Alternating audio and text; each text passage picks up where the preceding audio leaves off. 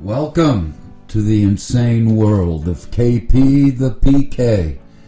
This is Kendall Paul speaking, and I am the preacher's kid. On a serious note, I want to apologize to those listeners who are offended by what I relate in the sessions that follow this one. I know it's a sin to offend someone because it says so in the Bible. I think in the New Testament somewhere. By the way, I'll save my experiences with the Bible, and I owned many at one point for another. And at no point in these podcasts do I want you to think I'm complaining. I'm just sorting through the luggage of my life, that's all. Now, let's get to it.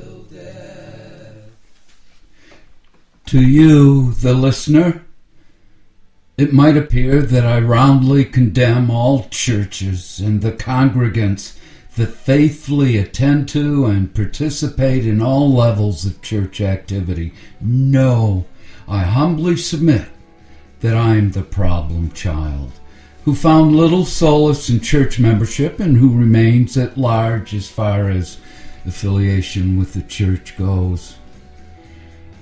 I can't help it that I simply don't like going to church. I can't help it that others do like it. What people hold close to their hearts is not mine to condemn and tear away at. Even though once I would have liked to. Well, when I drive by a church parking lot full of cars on a Sunday morning, to this present day, I feel like I'm on an extended vacation from a wearisome duty. 45 to 60 minutes of a worship service is still very tiresome for me, physically and mentally. I often wind up leaving a service feeling anxious to get home, take off the shoes, stretch out, and drink a beer. The, the, the church is a place of worship, that I know. My view of public worship, however, is tainted by personal experience of the inglorious kind.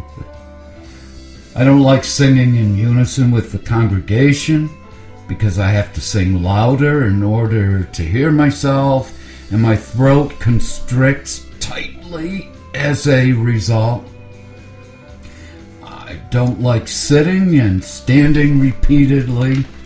I don't like reading out loud with the congregation. Mine is the loudest voice of all between my ears. I don't like closing my eyes during prayer. I don't mind closing them to listen closely to a sermon. I do not mind listening to a sermon if it is brief and sharply to the point. I do tire of exhortations and would much prefer meditations instead. You know, if God is in all things and creatures of the natural world, why is not that world a church with only the sky and horizon as the sanctuary?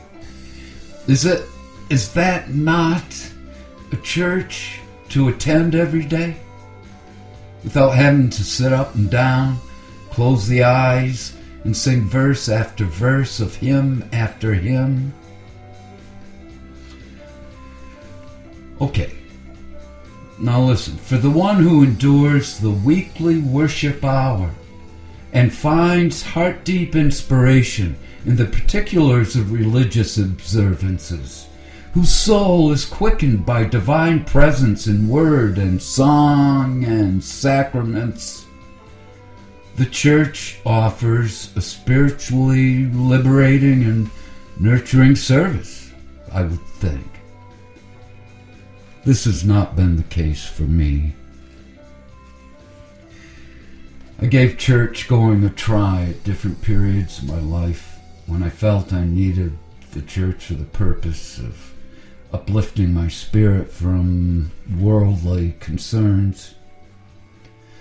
And those forays back into the church would re- back into the church world really didn't help improve my situation any.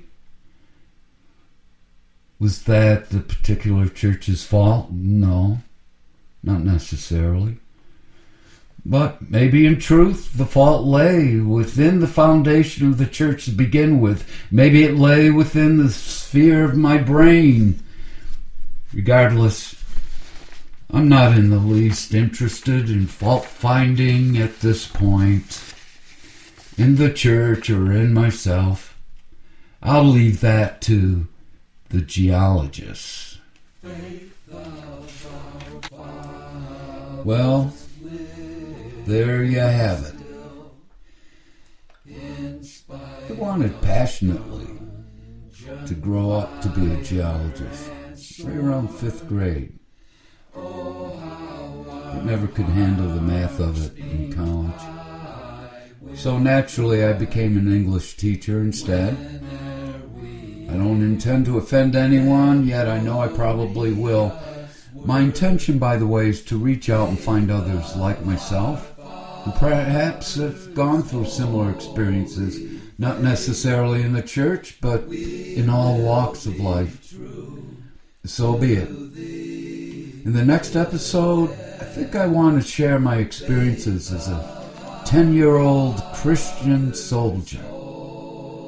Well, you'll just have to tune in to see what I mean. Until then, my friend, may you find your way. Thanks for listening.